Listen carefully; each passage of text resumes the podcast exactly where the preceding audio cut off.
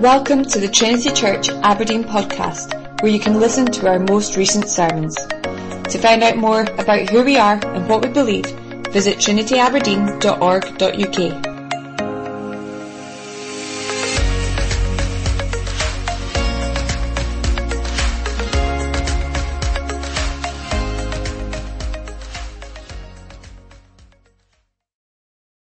Please take a seat, and as you do that, I want to invite you to turn to the book of Acts in the New Testament. The book of Acts, chapter 26, is where we've reached there. You'll find it printed on page 5 if you don't have a Bible with you. So let's read then. I'm going to read from Acts chapter 26, read the whole chapter for us.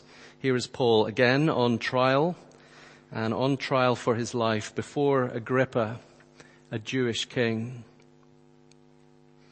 So Agrippa said to Paul, you have permission to speak for yourself. Then Paul stretched out his hand and made his defense. I consider myself fortunate that it is before you, King Agrippa, I am going to make my defense today against all the accusations of the Jews, especially because you are familiar with all the customs and controversies of the Jews. Therefore I beg you to listen to me patiently. My manner of life from my youth, spent from the beginning among my own nation and in Jerusalem, is known by all the Jews. They have known for a long time, if they are willing to testify, that according to the strictest party of our religion, I have lived as a Pharisee. And now I stand here on trial because of my hope in the promise made by God to our fathers, to which our twelve tribes hope to attain as they earnestly worship night and day and for this hope I am accused by Jews, O king.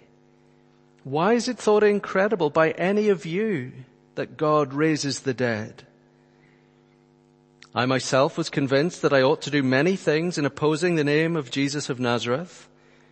And I did so in Jerusalem. I not only locked up many of the saints in prison after receiving authority from the chief priests, but when they were put to death, I cast my vote against them. And I punished them often in all the synagogues and tried to make them blaspheme and in raging fury against them I persecuted them even to foreign cities. In this connection I journeyed to Damascus with the authority and commission of the chief priests. At midday, O king, I saw on the way a light from heaven brighter than the sun that shone around me and those who journeyed with me.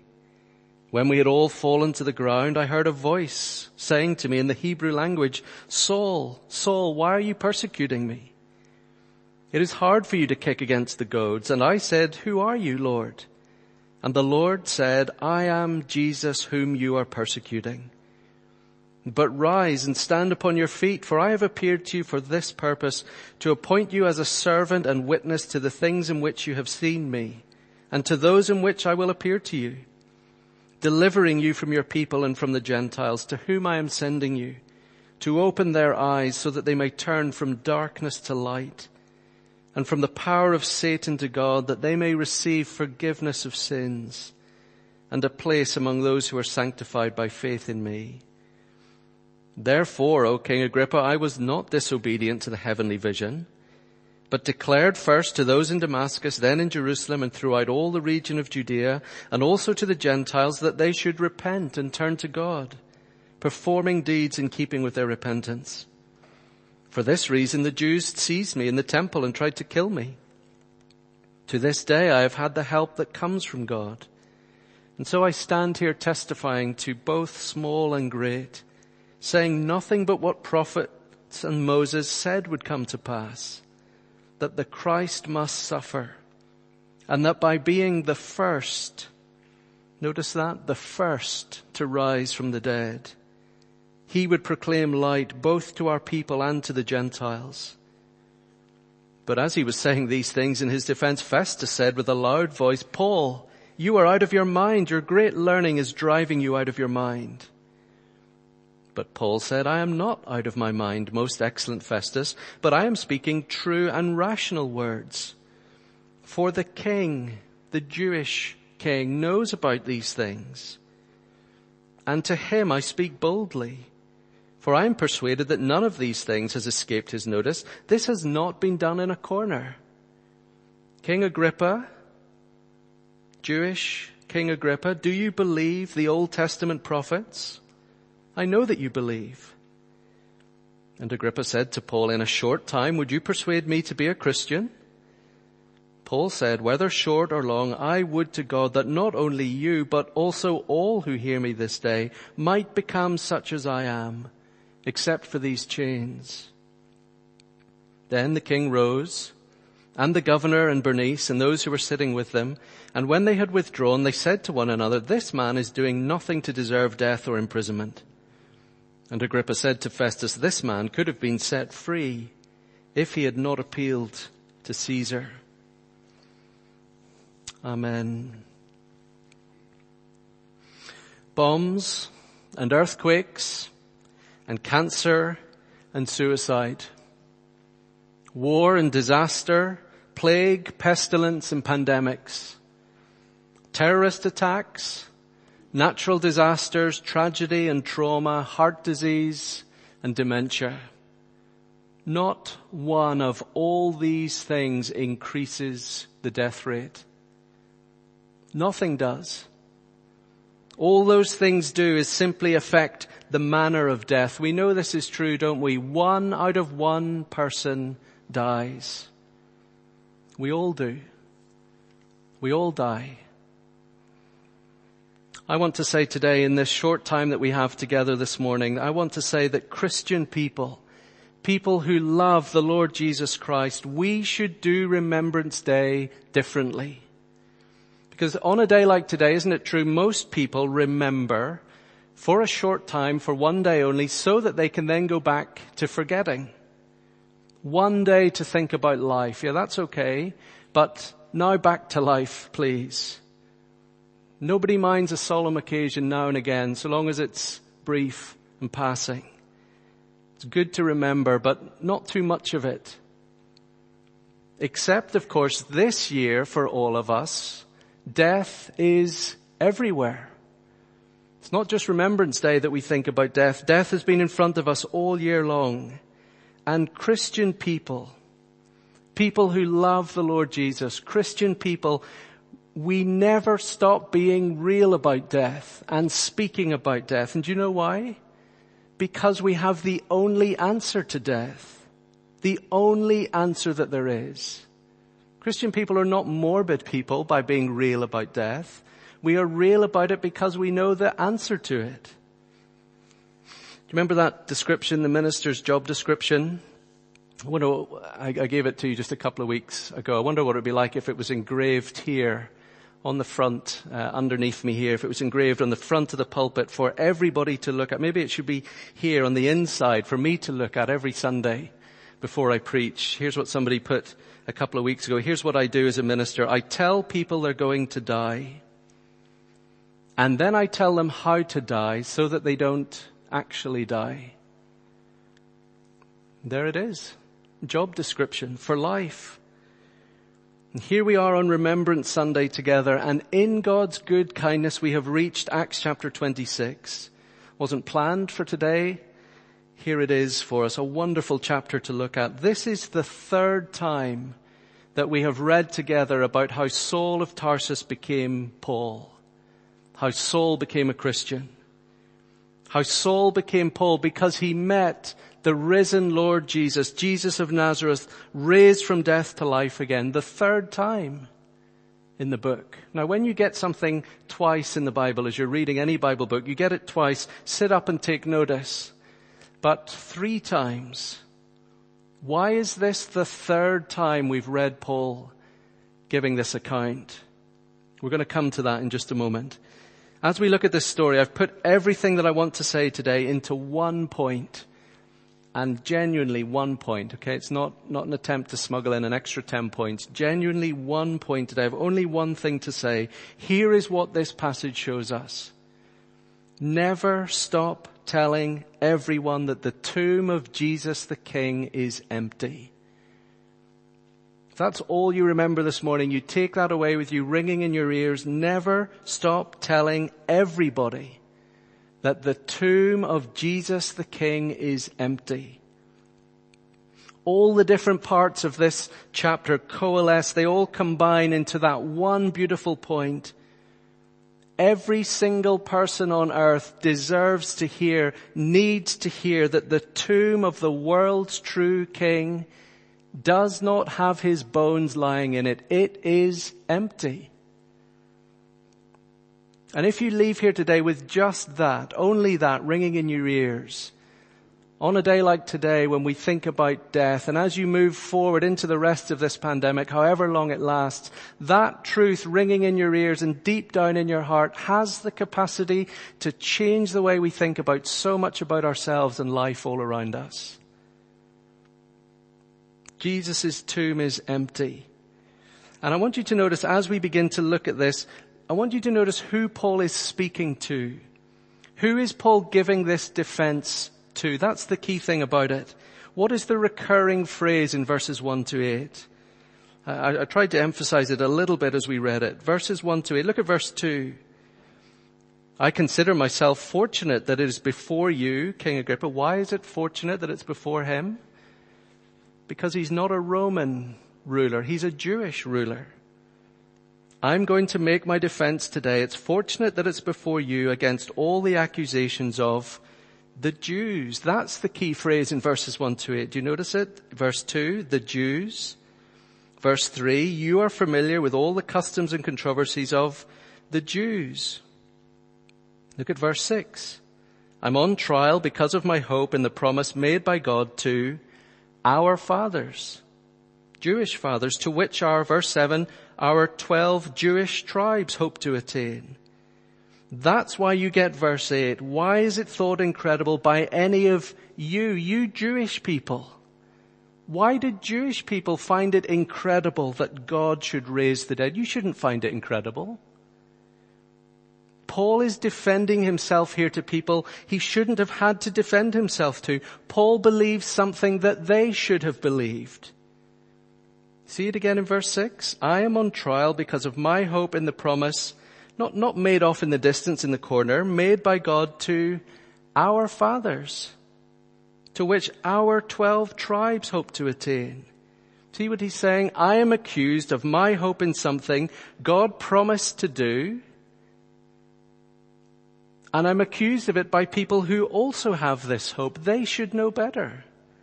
Three times the word hope is used here. My hope in God's promise, which is the Jewish hope in God's promise, which means it is their hope too. Why, verse 8, is it thought incredible if I should believe something you should believe? Think, think about what it's like with children all year long. Your mum and dad tell you on Christmas Day that Christmas is coming. When you get to Christmas Day, there will be presents. All year long, they're saying to you, get to Christmas Day, it's coming, it's coming. And when you come downstairs, there will be presents under the tree. They're telling you that in April and May as you're flicking through the Argos catalogue. No, I don't, no one really does that anymore, do you? But kids are wondering what they're going to get. And mum and dad say, it's coming, I promise, Christmas Day. And then on Christmas Day, your brother or sister jump on your bed, wake you up early, and they say to you, it's amazing, come downstairs, you won't believe it, there's presents under the tree. You say to yourself, no, that can't be. Nonsense. There's no, no such thing. There's not going to be presents under the tree. And as you're staggering out onto the landing, you meet your dad on the stairs and dad says to you, why do you think it's incredible that something I said would happen has happened? Don't you believe me? That's what Paul is saying to these people. He's saying to them, friends, to us, you and me this morning, what is the great hope of the Bible? What have we been waiting for all along? What was the promise God made to our fathers? What is the hope, verse 7, that the 12 tribes of Israel are hoping for and longing for? What is it? I want to say this to you today that if you belong to Jesus, the hope that they had is exactly the same hope and longing that you have this morning. I know that you're here with this in some way lodged in your heart without even speaking to you yet today. I know you've brought this hope with you. The whole Bible has this coursing through its pages. It is a forward looking book.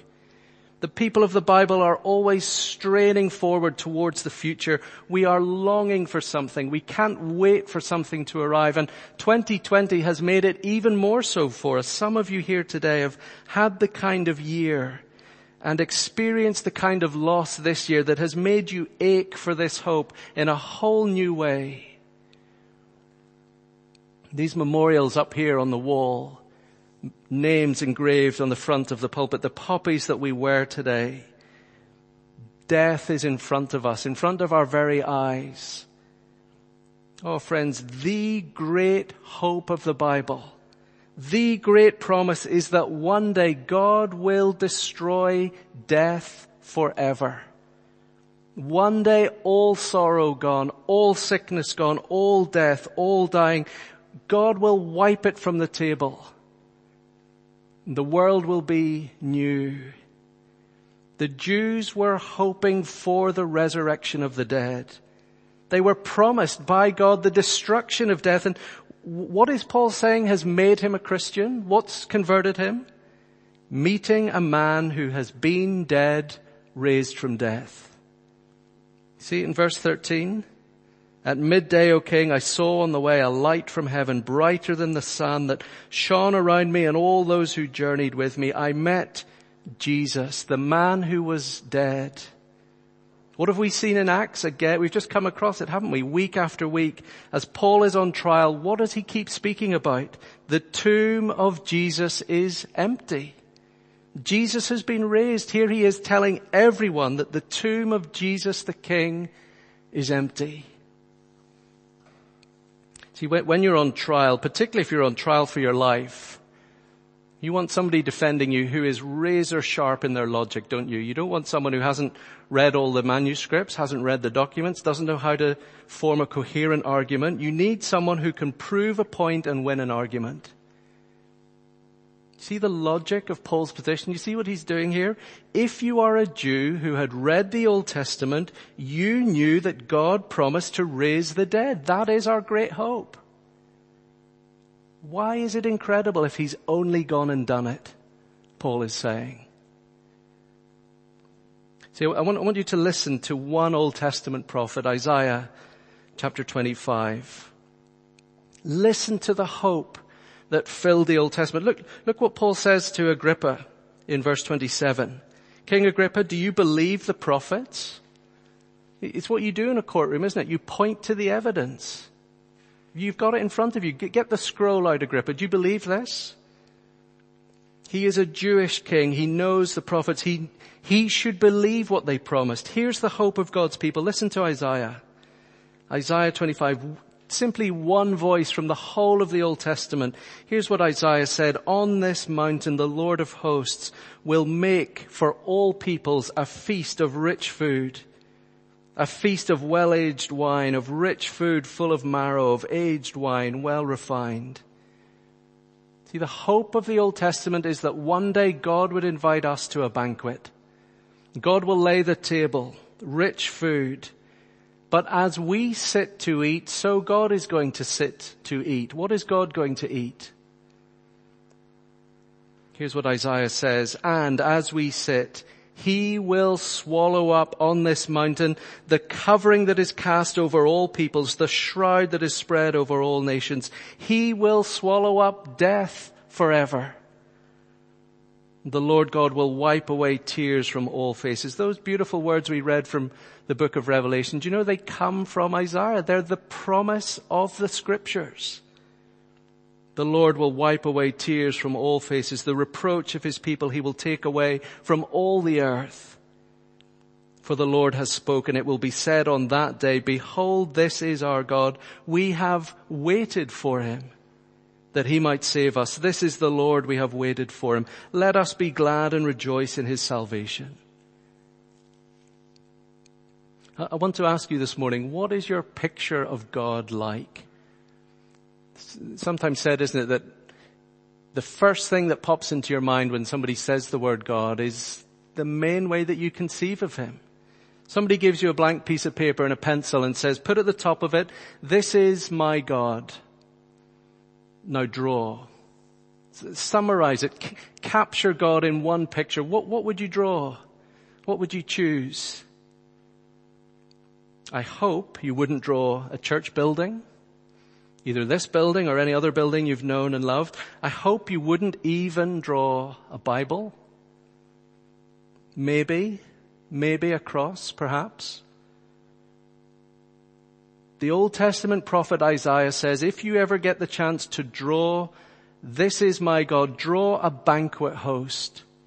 Draw wine on the table. Make sure if your art is good enough, make that table stretch way off into the distance, out of the paper, far as the eye can see. For if you want to know what God is like, and if you want to, to know who He is and how you should talk about Him to others, this is Him. This is what He is like. He hates death and he loves life. He hates disgrace and shame and he loves banquets. You know, for you and I to do this, to sit down with God and eat with him at his table forever in his kingdom, like I said as we were listening to Isaiah, it's not just that God has to give us something, he has to take something away from us, doesn't he? Death. The one great enemy, our final foe. In these great wars that we remember today, the bodies of the dead were so great in number they were often wrapped in cloth. A makeshift coffin laid in the ground. We've seen it this past year, bodies wrapped in shrouds. And Isaiah says that shroud literally hangs over all the earth. He's imagining the whole world, all the nations covered in a shroud, the sheet of death. And then God arrives on the scene and he, you know, it's like when you're changing the bed, you pull the sheet off into a, a big pile. Pull it all towards you. God takes the whole sheet of death covering the earth, pulls it off and swallows it, consumes it.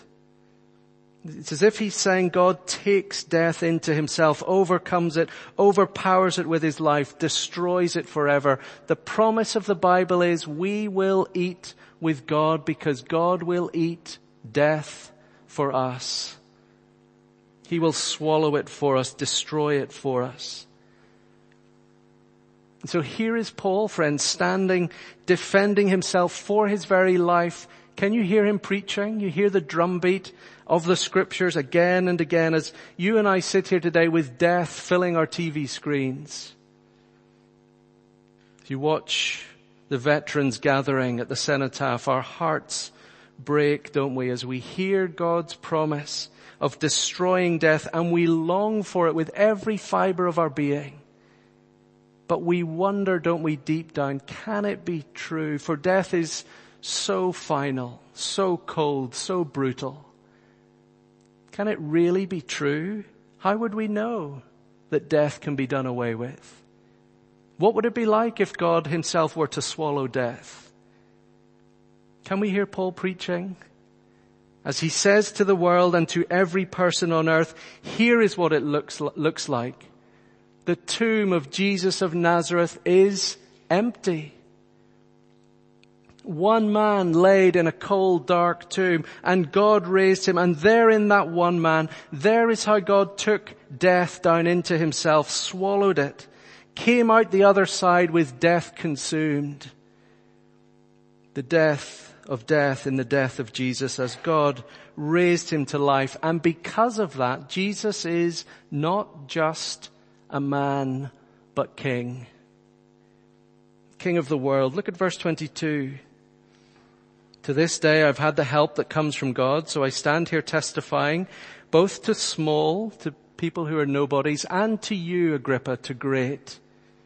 To you, Bernice, in all your regal pomp and robes and splendor. I stand here saying nothing but what the prophets and Moses said would come to pass, that the Christ must suffer. Christ is not Jesus' surname, is it? It's his title. The, the royal one, the anointed one must suffer. The king of the world must suffer. And his resurrection from death proves he's the king. He's alive now in heaven and because he is alive, death is finished. You know friends, watching the election last night, I watched the, the, the first announcement of Joe Biden finally, it seems, crossing the line and all the celebration that broke out across the streets of America. When you see images like that, what is it that people are longing for? They don't call him a king, do they? But they are longing for a king. Here is someone to save us, to put the world right. And we saw it, didn't we? 2008 when Barack Obama came to power, there was nothing like, it was almost like a coronation. At last, a man like this to save us. Eight years later, America was more divided and broken than it had ever been. And what is it like now? People long for a king, longing for a savior. And Paul is saying Jesus raised from death is the true king of the world. What does he bring? Verse 23.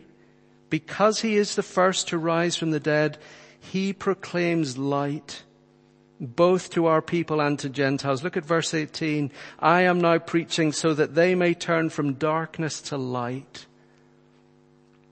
Oh friends, light is everything. Everything.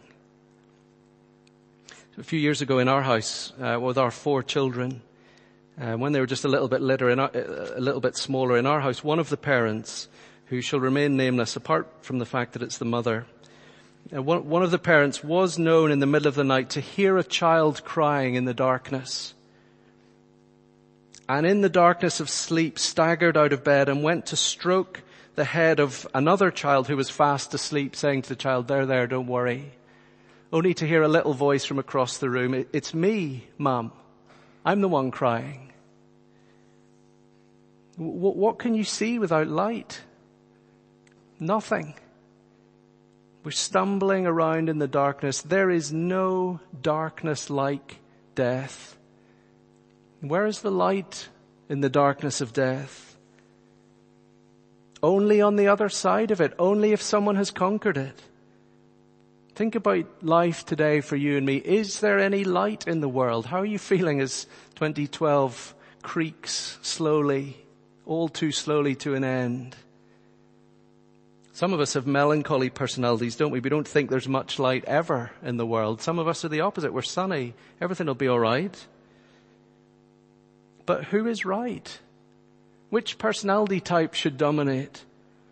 All over the world there is more suffering to cope with and more suffering to live with than any of us can bear. So is there any light in the world? Paul is saying to us, isn't he? Isn't he preaching to us here? The only light that really counts, the best light, the light we all want is the light that comes from the other side of death. The light that can break into our world because Jesus is alive and because He is alive, all can be forgiven. There is a pathway out of sin and darkness to His side in the world to come and it all comes from turning away from ourselves See that? Repenting, turning to God who raises the dead. Brothers and sisters, I simply want to say today to you that everything, everything, absolutely everything in life hangs on the resurrection of Jesus from the dead. Everything hangs on it. Look what Agrippa says to Paul, verse 28. In a short time, this short speech, short sermon, would you persuade me to be a Christian? What does Paul say, verse 29? It's not just you, Agrippa, I'm trying to persuade, it's everyone. Whether short or long, I would to God that not only you, but all who hear me this day might become such as I am. Friends, never stop telling everyone that the tomb of Jesus is empty. Whether small or great, pauper or president, they need to know the tomb of Jesus is broken, broken open. This is not private truth today, not just for you and me. Let's gather ourselves in here and G each other up a little bit with fluffy religious thoughts. Let's block out reality for half an hour of religious sentimentality. No, this is objective truth for all, Jew, Gentile, male, female, gay, straight, young, old, Democrat, Republican. For everybody. The reason it is for everybody is that everybody dies. Everyone dies. Colossal scale or small scale. Everyone dies. So everyone needs to know there is light in the darkness. There is life on the other side of the grave through the resurrection of Jesus from the dead. Friends, on Remembrance Sunday, this, the sheer scale of what we believe is so beautiful. Often on Remembrance Sunday, we usually close our service by singing Fred Kaan's hymn, God as with silent hearts we bring to mind. The beautiful thing about that hymn is that it has the words in it, lest we forget. That's what everybody says on Remembrance Day, isn't it? Lest we forget. But we sing, lest we forget the future of this earth.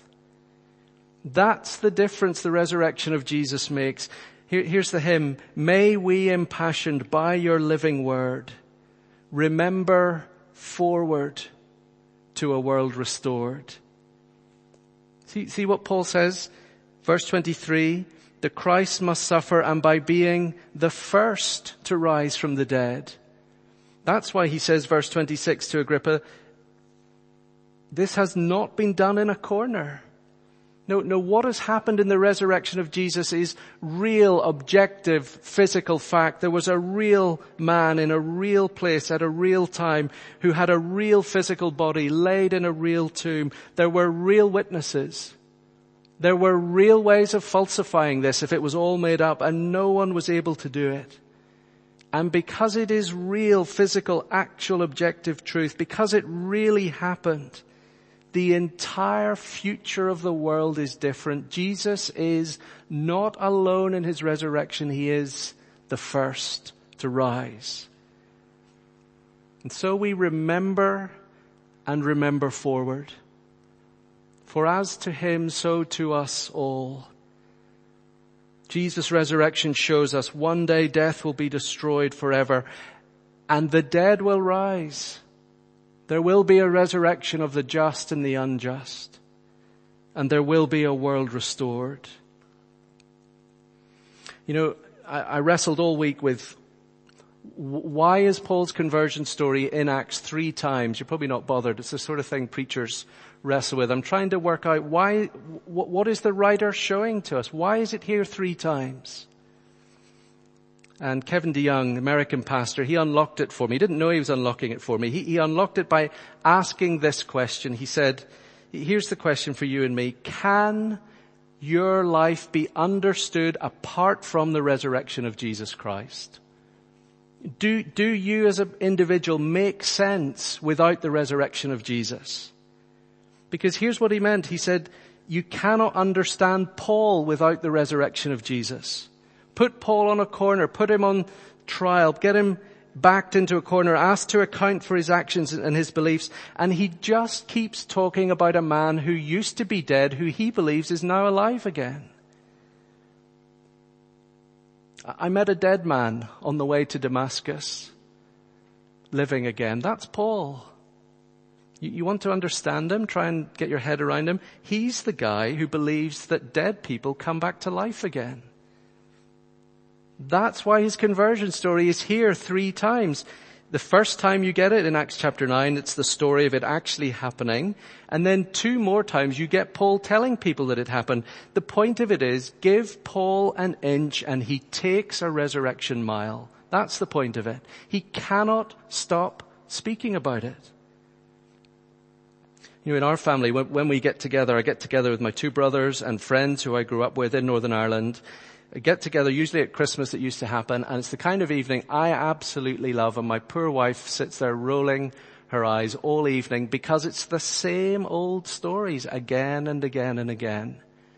And every time we tell them, they get funnier, more amazing to listen to.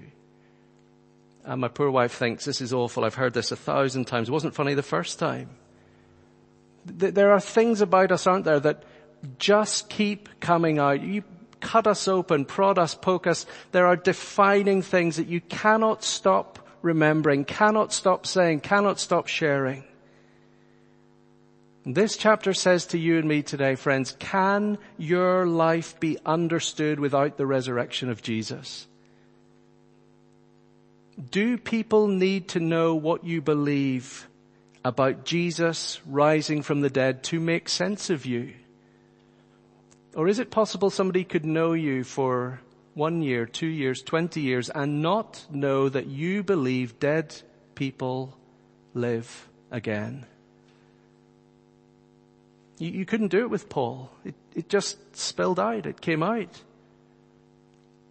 See, if tomorrow somebody was able to prove once and for all, okay, imagine you turn on your TV tomorrow morning and the election is no longer breaking news, the pandemic is not on the screen. What is front and center breaking news across the world is that the resurrection of Jesus Christ has been proven to be a hoax. Liberal scholars, conservative scholars, everybody agrees, yep, these are the bones of Jesus of Nazareth. There, there is no doubt about it. Would your life collapse? Would everything you've staked your life on be over? If not, then you are probably not a Christian. But if your entire life would collapse, then you are like the apostle Paul. You have married yourself to a truth, bound yourself to, to something, this one incredible claim that God raises the dead.